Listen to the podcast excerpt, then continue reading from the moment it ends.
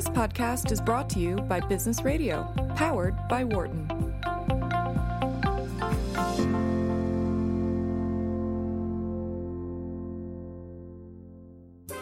This is the Work and Life podcast, which explores how to create harmony among the different parts of life work, home, community, and the private self your mind, body, and spirit.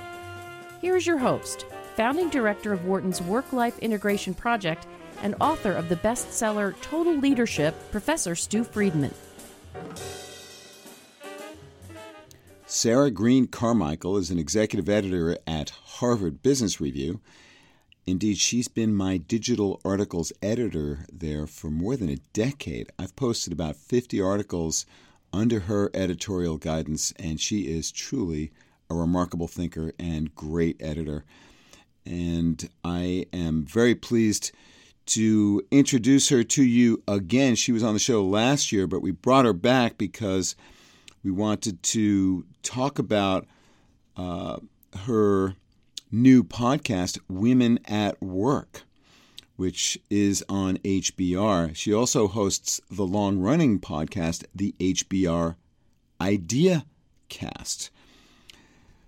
What we talk about in this episode are some of the hot topics that concern women at work today, including how men and women communicate differently and why women are heard less than men and what to do about it, the Me Too movement and its backlash, and best practices for managing the complex dynamics of modern working couples. We talk about, for example, uh, why you really want a loving kick from your significant other. So now get set to listen and learn from Sarah Green Carmichael. Sarah, welcome back to Work and Life. Thank you so much for having me. It's great to be back. Well, it is wonderful to have you here. So, just really quickly, let's start about uh, on the on the subject of, of your advancement. When I first met you, Sarah, this is I hope I don't embarrass you now. This is like ten years ago, more than ten years ago, and uh, you were just starting out, and now you're an executive editor at the Harvard Business Review. What what has been, if you could boil it down, the key to your uh, successful advancement at that wonderful organization? Wow. Um, well, that's a very flattering question. Um, I think that one of the things I've just tried to do is focus on acquiring the best ideas and uh, shaping them. And I think that that's often a path that women take to leadership is just really mm-hmm. focusing on the work and doing a lot of it. And um, I, I hope I've done that. So when you say focusing on, on the best ideas, I mean, how has that helped you to to navigate the dynamics of gender and the, the various ideologies of gender uh, as they as they you know play out in, in your workplace? Yeah, well, I'm lucky to work in a workplace that's very egalitarian mm-hmm. and where we publish a lot of research on gender in the workplace, so people tend to be aware of what the biases are, and everyone's very like aware of implicit bias and these things. So my results may not be sort of uh, other match other people's experiences, but. Right. I do think that one of the things that women and men have to learn about leadership is that it really is partly about the work, but it's also partly about getting credit for the work. And I think we all probably have worked with people who have either been too far to one side or the other. They work really hard and they don't talk about it um, enough, and those people are kind of work martyrs. And then on the other side, you have people who talk a lot about doing work that they may not actually do, and those mm-hmm. no one mm-hmm. likes working with those people either. So I really think, you know, the best people just do both, and and that's a really tricky line to walk sometimes. They do both. What do you mean? Both. You have to be a workhorse and a show horse. You have to work mm. really hard and do good work, and also figure out how to talk about it in a way so that you get credit for the work you've done. Mm-hmm. Uh, well, this is a good uh, entree to talk about some of the some of the things that you're focusing now on your new podcast, uh, "Women at Work." Be- before we get into the substance of that, and there are a couple of topics that I want to make sure we do get to, including the post Me Too world or the Me Too environment that we're in. And what you're learning about couples um, and and women in relationships and families and how those issues are playing out and what you're hearing about. But first, could you tell us a bit about what motivated you and your colleagues to launch this new podcast? Yeah, so I think we were really hearing from the uh, our audience that this is something they really wanted. Um, we've seen for a while that when we publish an article on HBR.org about some aspect of gender in the workplace, it's often among our most read articles, and it's often discussed in places that our articles usually aren't talked about, um, like places like Jezebel.com or New York Magazine. You know, places where you don't necessarily always think um, Refinery 29. You don't think about those people always reading HBR. I'm always so delighted when they do, though. Mm-hmm. So we thought really like there's a hunger out there for a conversation about this, and we knew we were publishing lots of great stuff on it, and we just thought audio would be the right format because we thought primarily this will be women. Female executives are super busy. They don't have time to read things always, but they do have time to listen to podcasts. And we also thought that the audio format would let us have really rich conversations where we could be vulnerable and share stories and experiences as well as research. So it all just kind of came together. So what's what's the, the hottest topic so far in this podcast series that uh, in terms of what's generated the most interest and uh, insight? I would say the one that we have gotten the most feedback on is the episode we did called Make Yourself Heard. And I think the reason for that is that there's a lot of women and men out there uh, who feel like they are not heard in their workplaces and they want tools and advice on how to get their point across and influence their colleagues. So, what was the upshot of that episode? The upshot was, I mean, we had a sort of rich conversation about all the ways in which often as women or just people who are not comfortable being self promoters, we feel really uncomfortable talking about um, sort of taking center stage sometimes and really saying, you know, here's what I think or here's why you should hire me. I mean, I just experienced that again when you were like, tell me how you, you know, had this path at HBR, and I was like, oh, I can't talk about this, and I sort of thought like, oh, I should there's so many things I could say about that, you know. So you have this kind of moment of of cringing where you just think like, what do I do? So we we had some hmm. conversations with some good experts about that, and we talked to people like Deborah Tannen, who's ah. you know an expert in how men and women communicate differently. Um, and to some other experts in the same vein about how can you, when you don't, whether you are a man or, or a woman, if you don't feel comfortable tooting your own horn, how can you um, really have more influence at work. And some of the things that we came up with were are probably going to, you know, maybe be somewhat familiar to your listeners, but hopefully somewhat useful. So things like go into a meeting with an ally who will second your idea. You know, when you make a suggestion, like have a friend in the meeting who knows they're supposed to say, "That's a great idea. We should do it." Mm-hmm. Um, you know, when you do that kind of work before the meeting, then you can make sure that the, you get your idea across in the meeting or that's important know, now do some people push back and say well that seems so manipulative i could never do that sometimes um, and i think that one of the things that we really sort of struggled with in the podcast too is that you know we don't think that women need to change like women are doing the things that they should be doing it's organizations that need to change but at the same time we know that women often have a path that is slightly more hurdled, uh, statistically speaking, on average.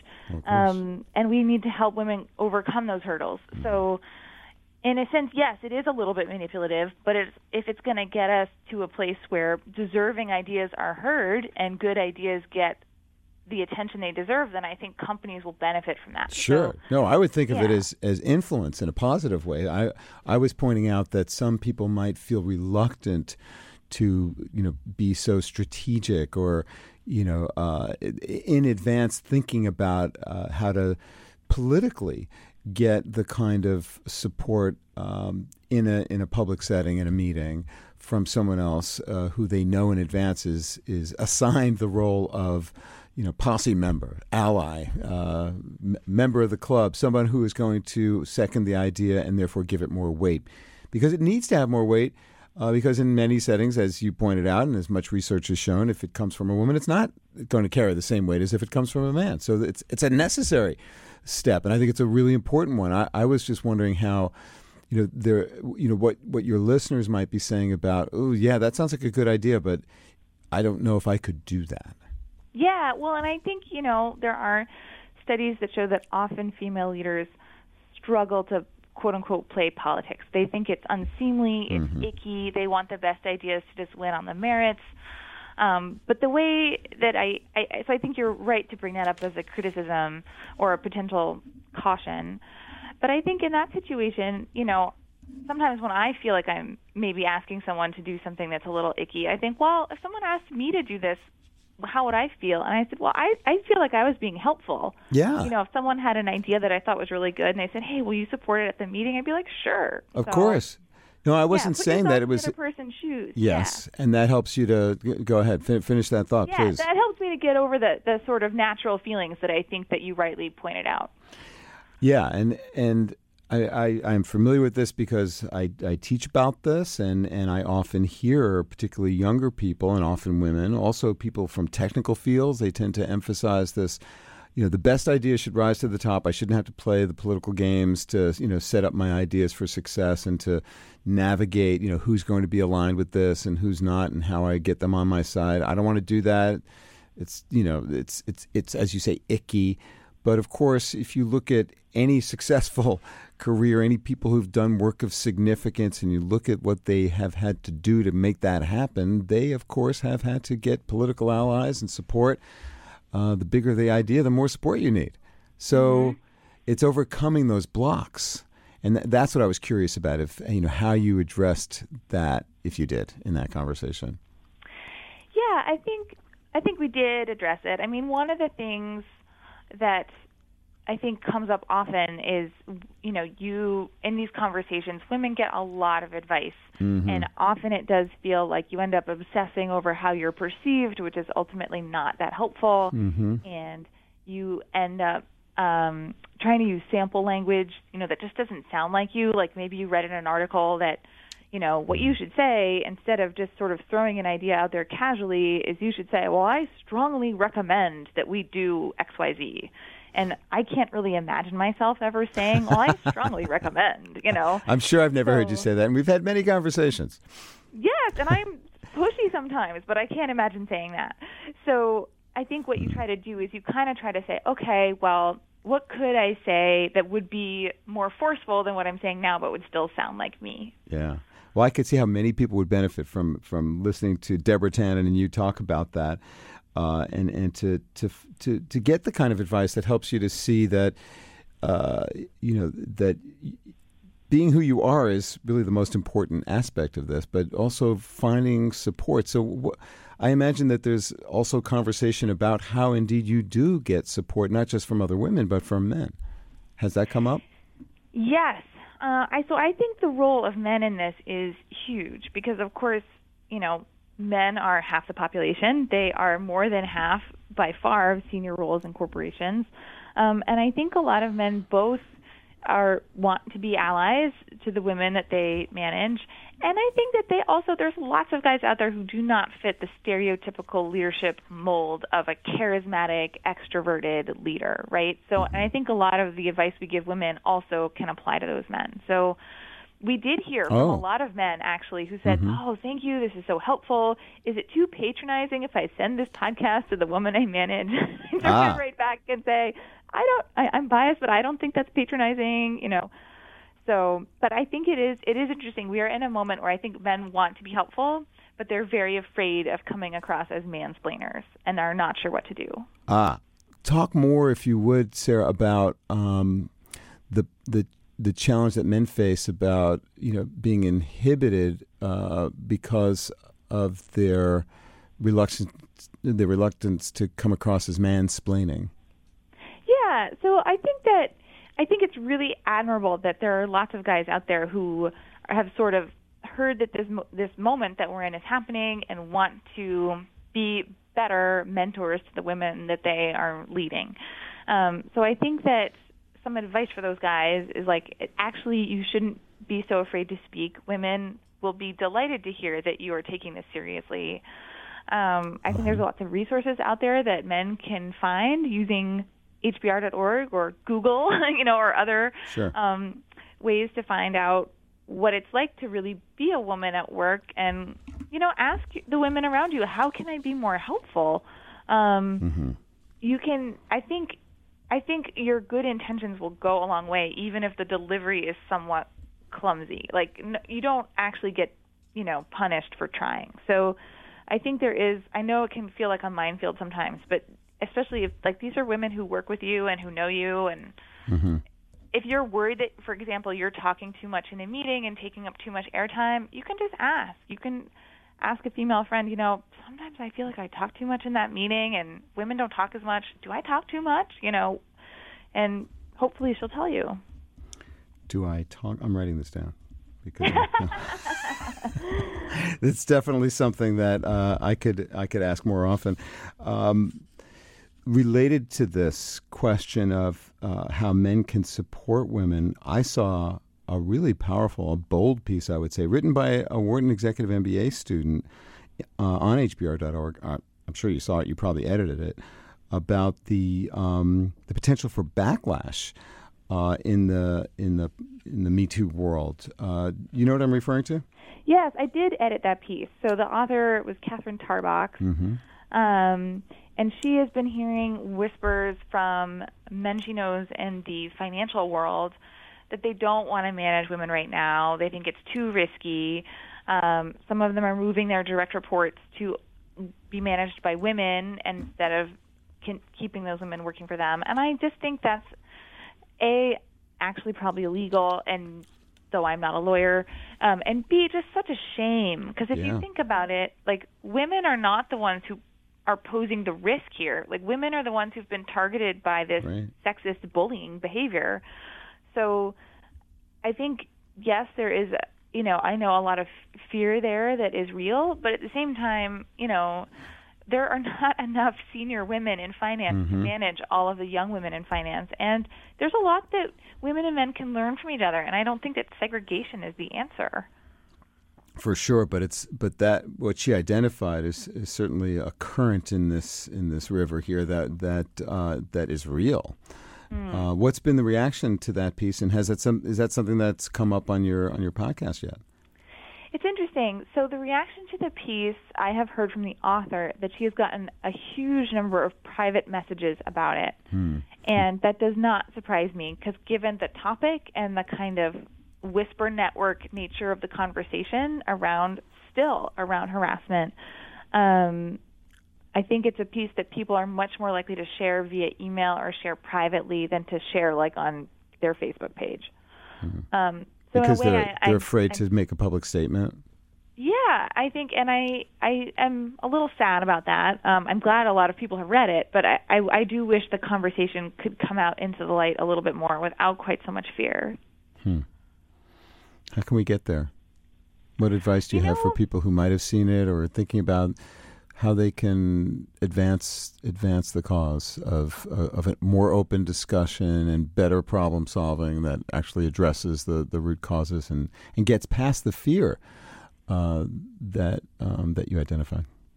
That's a good question. So we published another piece by Amy Gallo that was called "How to Talk to Your Colleagues About Sexual Harassment," and it had a lot of advice in it. But the piece that really stuck out to me is to remember that um, just having the conversation is important, and you don't have to necessarily and shouldn't probably plan on convincing anyone. So um, that just having an open conversation where you sort of make the other person feel heard um, can be really helpful. And I, you know, I've tried to remember that. I, this is a tough time, I think, because you know, a lot of women feel like we've been doing a lot of emotional labor on this topic for a long time and keeping it conversation in the shadows. And there have been real career um, ending consequences to bringing up that you might have been sexually harassed by someone you work with. For the woman, usually ends her career, um, and only now are we starting to see that it's finally en- ending the accused harassers' careers. So I think a lot of women are in a place where we're just not going to take it anymore. And I can understand that if you're a man and you're kind of used to women not talking about it, and suddenly there's lots of women who are fed up and not willing to be patient in these conversations anymore, that that sudden change is jarring. But ultimately, I, I do think it's healthy. Yeah. Yeah, it's progressive, uh, and and change, of course, is always uh, painful. Uh, I, I want to talk about a, another topic that has come up uh, on your podcast, I gather, and that is about working couples. Um, So, what's what's the latest that you're hearing or that you're addressing uh, on on the Women at Work podcast about couples? Yeah. So one of the um, things that I was just so interested in on this topic, and I I think Stu that you know I'm not surprised that you asked about that because I know you know work and life it's like what you do. Um, so what I thought was interesting about it is so often we talk about working parents and it's as if the only conflict in a couple's life is their child and like the child is this sort of thing to be logistically figured out around a career but even if you are um, in a couple who is not married or in a couple uh, without kids you still have a lot of conflict sometimes over whose career should come first Of course. where should we live and you know you're on your phone too much or you're working too late you know these things come up. So we wanted to really just look at the the couple um and not so much at some of the other things that are around the couple. And one of the things that really surprised me is that the couples that su- seem to be succeeding the most are the ones that are willing to give each other what INSEAD professor Jennifer Petriglieri calls a loving kick. So this is like when the going gets tough, your spouse or your partner doesn't just say, "Oh, that's so that's so tough. That must be so hard." They say, "Wow, that sounds really hard. What are you going to do about it?" And they kind of push you to go back out there and and deal with it. So that was something that surprised me as I just uh, had assumed that empathy was the way to go, but it's kind of like no, it's empathy but with a little push. Hmm. And uh, I mean that makes perfect sense to me, uh, both from what I know personally, also from from from looking at uh, many, many, many people's lives experience and, and the research literature. I think is is strong, strongly supportive of that idea of both um, empathy and challenge. Uh, you know that that combination. So what what kinds of questions are coming up uh, about? what or, or what advice what's the what's the best advice um, aside from or in addition to those loving kicks great metaphor uh, that that uh, that working couples ought to know about based on what you've been talking about recently on the podcast Yeah, I mean it's interesting how much it in the end overlaps with some of the things that we talk about at work. So we did, you know, an episode on communication and making yourself heard, and then we did this couples episode, and it was like, well, really everything we talked about in the communication episode would also work for the couples episode, right? Because those skills are transferable skills, and you can use them at work or you can use them at home. So, um, for example, like one of the things that came up a lot was how women have a tendency, on average, right? That's important to note, uh, to save face for other people and maybe communicate a little less directly than men do. Um, and that's something that you can use at work or use at home, you know. And I've certainly learned in both places that I have to be much more clear and explicit about what I'm saying. So I have to say, you know, I agree with you, and I think we should definitely do this, as opposed to like, yeah, sure, that sounds good. You know, or if I don't want to do something, I have to say, no, I really don't think that's a good idea. I don't think we should do that. and explain And your reasoning Yes, but I think that's like step one is just being really clear, you know. So um, some of the I, I was sort of tickled that some of the communication advice we were giving in that episode really also applied to the couples episode too. so what is it what's the what's the heart of it so far uh, at, in terms of what you're what you're getting at and the value that you're you're bringing to your listenership I think that the heart of it for us is just that there is a lot of advice out there, and a lot of it really puts the burden on women to fix themselves, you know, to do something differently. And I think we wanted to both give women advice on how they can win at work, because that's what we're all about at HBR is like helping people in their careers. Um, but we also wanted to acknowledge that it's really hard to figure out what advice to listen to. Uh, we did a whole show just on the advice women get and give because Oh. there is so much conflicting advice out there. what was the what was Um, the takeaway from that the big idea The the big idea from that was that um, good advice can be really hard to take, but you still have to try. Uh, I would say. Yeah. Yes, that's good. Yes, uh, I mean, yeah, the good advice is always makes you a little uncomfortable, doesn't it? Yeah. So the one person we talked to on that um, episode who I thought was fantastic was uh, a woman named Tiffany Dufu, who has a book out now called Drop the Ball, which mm-hmm. is all about dropping the ball on projects that are not important to you. It is going to change my life. I thought it was a fantastic book, so I was super excited to talk to her. But like that's advice women often get is just like, oh, don't worry so much about the small stuff. Well, that's hard to do sometimes. So mm-hmm. we talked about how can you really how can you really do that? And I I think um yeah, I hope we've created a, a space for women to feel heard and to learn more about how to make themselves heard. Before we go, uh, a question I've been asking all my guests this year, I'm going to ask you um, because it's it's just a topic that I want to give more air to, and that is compassion. How would you say you are are, are you bringing compassion into your working life? That is a great question, Stu, and I'm really glad that you've asked it. Um, I think what I try to do is I have been trying to work harder to get more different perspectives into the pages and onto the podcasts that HBR publishes. Um, because for me, compassion is all about putting yourself in another person's perspective.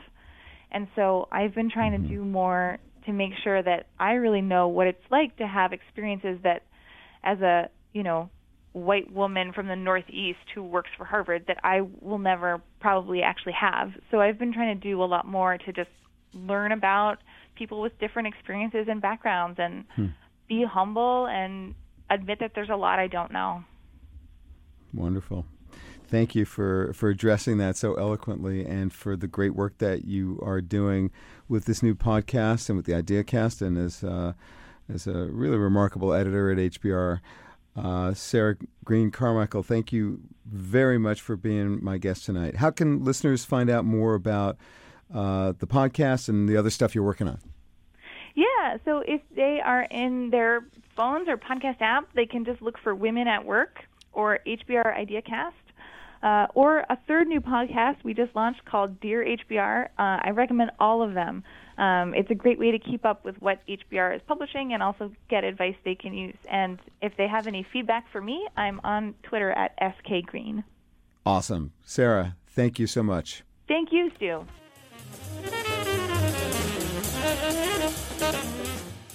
Well, I hope you enjoyed my conversation with Sarah Green Carmichael on some of the critical issues facing working women today. Now, if you want to take some action to be a part of the grand changes that are afoot in our world today with respect to the role of women at work, here is an invitation to you, a challenge. If you're a man, why not ask a woman at work what you can do to support her? Or alternatively, maybe even better, more practically speaking, ask a woman at work if you talk too much. Do I talk too much? What's the impact that that has on you? Give that a shot.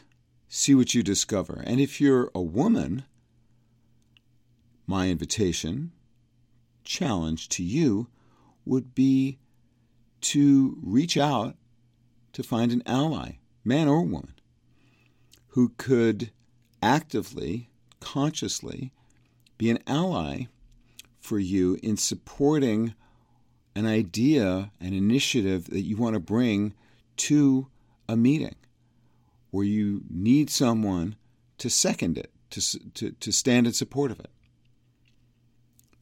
See what happens.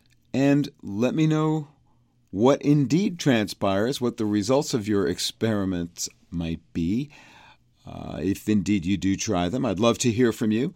You can write to me, friedman at wharton.upenn.edu, or just let me know on Twitter. I'm at Stu Friedman. And if you have an idea for someone you'd like to hear on the show, let me know about that as well. Thanks for listening to this episode of Work and Life. This conversation was originally recorded on my weekly radio show on Sirius XM 111, Business Radio powered by Wharton. Tune in for live broadcasts of Work and Life on Tuesdays at 7 p.m. Eastern. For more about today's guest and about previous guests, check out our blog at workandlifepodcast.com. Join the conversation by commenting there or tweeting at Stu Friedman. And for more ideas and tools for creating harmony among the different parts of life, check out our website, totalleadership.org, and my book, Total Leadership Be a Better Leader, Have a Richer Life. If you like this podcast, please subscribe and share it with your friends, family, and coworkers. Until next time, I'm your host, Stew Friedman, and I thank you for joining me. For more insight from Business Radio, please visit businessradio.wharton.upenn.edu.